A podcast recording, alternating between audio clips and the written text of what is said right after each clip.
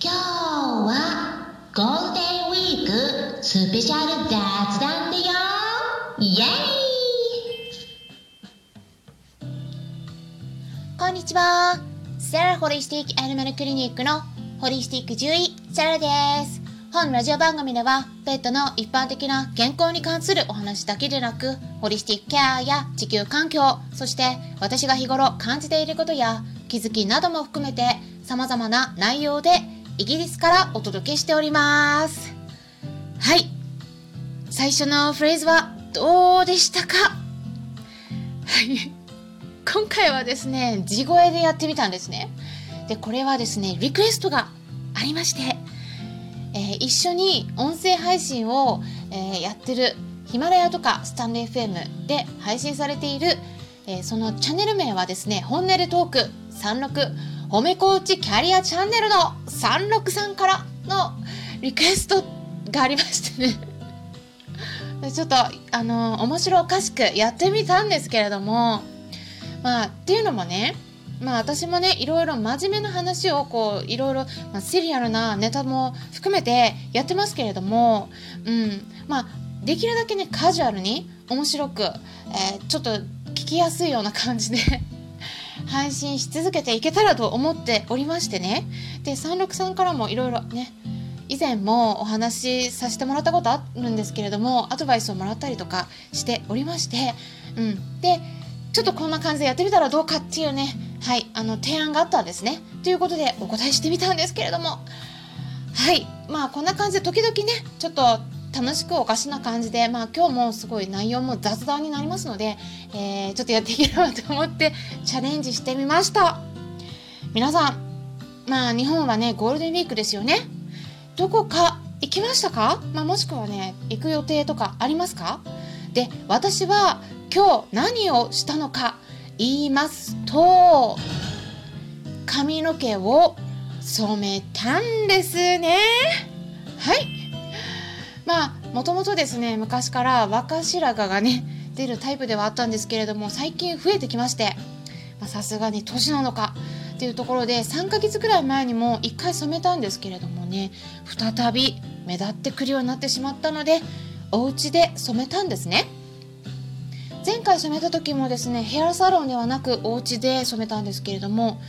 結構それでもね髪のツヤがすごく良くなってびっくりしたんです。で実はこれが毛を染めるだけではなくてトリートメント効果もあるんだということ本当に実感したんですね。ということで今回も再び同じ商品を使ったんですけれどもこれが本当に本当にすごく良かったので皆さんに紹介したいなと思ってこの雑談のテーマにしてみました。で皆さんはね使ったことあるでしょうかね、まあ女性だけでなく男性にもおすすめなんですよ。で私が使った商品。それはオーガニックのヘナです。ヘナ？ヘナって何？って思われた方もいらっしゃるかもしれないんですけれどもヘナっていうのは日本語だとミソハギ科の植物で、ま、ちょっと和名聞いても分かりにくいかもしれないんですけどシコウ科とかツマクレナイノキとか呼ばれているハーブになります。シコウ科っていうのは漢字3文字になりまして漢字というのはね指っていう漢字に甲羅の甲という漢字そして花びらの花という漢字3つでシコウ科っていうんですね。これはインド原産の植物になります。で日本だとですね髪の毛の色を、まあ、染めるっていうことで販売されてることが多いイメージだと思うんですが海外だとですね飲んでる人もいたりあと皮膚病に泥状にしてつけて、まあ、治療とか、まあ、ケアっていうのかな、まあ、民間療法的に使ってることもねあるみたいなんですね。で具体的に何に効くと呼ばれているのか言いますとやっぱりですね多くは皮膚のトラブルで、まあ、人間の方でもフケとか皮膚に出来物ができるなどして炎症が起きている皮膚にそのヘナの泥状にしたものを当てたりすると炎症が落ち着いて赤みが引いたりするっていうのとかあと傷とか皮膚に住み着くようなダニによるかゆみを落ち着かせることができるっていったこともね知られているんですね。ただやっぱり科学的に証明されてるわけではないのであの治療として使うにはね注意が必要かなってちょっとここでおすすめはしないですよ。ですけれども一応そういう風に使ってる人もいるっていうことでねあとはねあのワンちゃん感染を起こした皮膚病でねなんかワンちゃんの飼い主さんがねクレイみたいな感じで使って、うん、でそのヘナで改善したっていうねお話を、えー、投稿してるウェブサイトとかもあります。うんまあ、ヘナの安全性についてはですねあのまあ、一般的には大人の人間が髪を染めたりするのに使う分には問題ないって言われてるんですねただやっぱり妊娠してる人とか授乳中の人にはおすすめされていません。なので妊娠している可能性のある人は、うん、使わない方が無難かなというふうに思います。まあヘナ自体はね天然の緑色のパウダーになるんですけれどもまあそれに40から50度くらいのぬるま湯に浸してでドロドロにして使うんですね。でだいたいヨーグルトぐらいの柔らかさが目安だと。言われてるんですけれども、まあ、そんな風に泥みたいにして使ってで作ったのを今度髪の生え際のところに塗っていきます。ただね実際にやることになったら最初にねある程度のものは用意しといた方がいいですよね。まあ私はお風呂場でやるんですけれどもやっぱね飛び散ったりするのでねであとは汚れてもいいような T シャツを着てで手袋を両手につけてあとは美容院に行った時に使うようなコームとかブラシみたいなこうハケを用意しておきますで手袋はあのそういう大体ヘナの商品化されてるものを購入するとその中にビニール製のものがついてきたりするのでただあのそれをね利用できるんだけどフリーサイズなことが多いから、まあ、そのまま使うとね結構バカバカ抜けちゃうんですよね。なのでテープで手袋のあの手首のところにね留めておいた方がいいですね。で塗る時に少量ずつあの生え際から塗っていくような感じになります。もう皮膚につける感じですね本当にべったり。で本当に便利な世の中になりましてね YouTube の動画見るとねもうヘナとかそういう用語で検索すると簡単に見つけることできると思うのでまあいろいろね見ると本当に参考になると思います皆さんお家でカラーリングとかしたことありますか？まあ、やっぱりですね一般のカラーリングと違う点としてはですね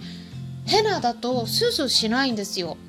一般のカラーリングってスースーするだけじゃなくてなんか目も痛くなってきませんか？もう私はね結構粘膜弱い方なんであの目も結構しみるからなんかもうずっと目を閉じてないといけなかったりしたこともあるんですけれども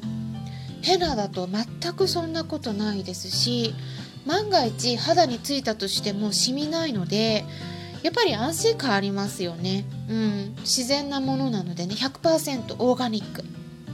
でやっぱりただやっぱり注意点としてはアレルギーの場合天然のものでも反応しちゃうので、まあ、最初はパッチテストとかしておいた方がいいっていうふうには言われています。まあ、そこだけ注意ですね。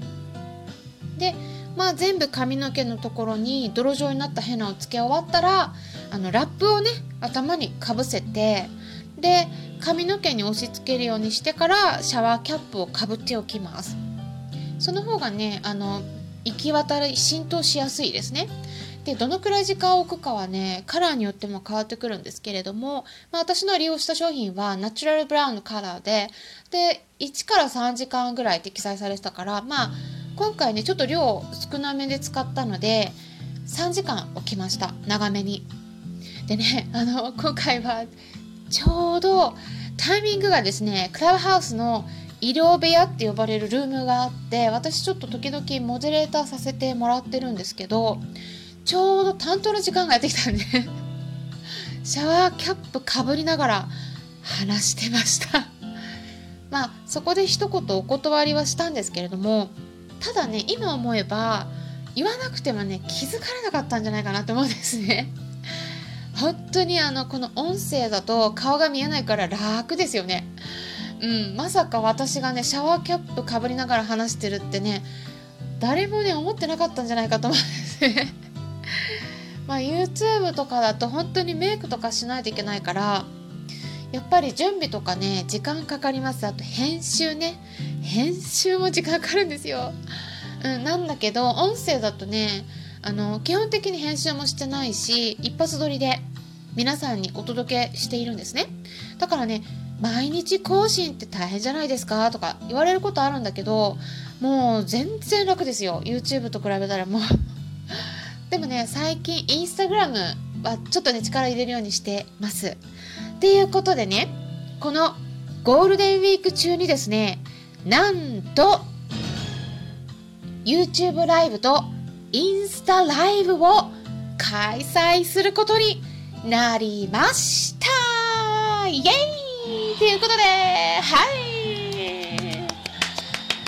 まあ日程はですね YouTube ライブは5月6日木曜日の夜9時から。そしてインスタライブは5月8日土曜日の夜9時からとなります。お悩み相談会っていうので開催していきますけれどもまあ深刻なお悩みじゃなくても何か気になることとか何でもご質問受け付けますのでぜひ皆さん遊びに来てくださいね。まあ、こちらはですね、どちらも顔が見えるし、コメントをお送りいただければ、まあ、その場その場でやり取りもしていけますからね。な時間になった時に誰でもアクセスすることができますからお気軽にご参加いただけたらなと思います。ということで今回はゴールデンウィークのスペシャル雑談ということでヘナを使って髪を染めてみましたよ。皆さんにおすすめですよという話をしていきました。参考になったという方はよろしければいいねボタンのクリックとかフォローもしていただけたら嬉しいです。今回も最後まで聞いてくださりありがとうございました。それではまたお会いしましょう。ホリスティック獣医、サラでした。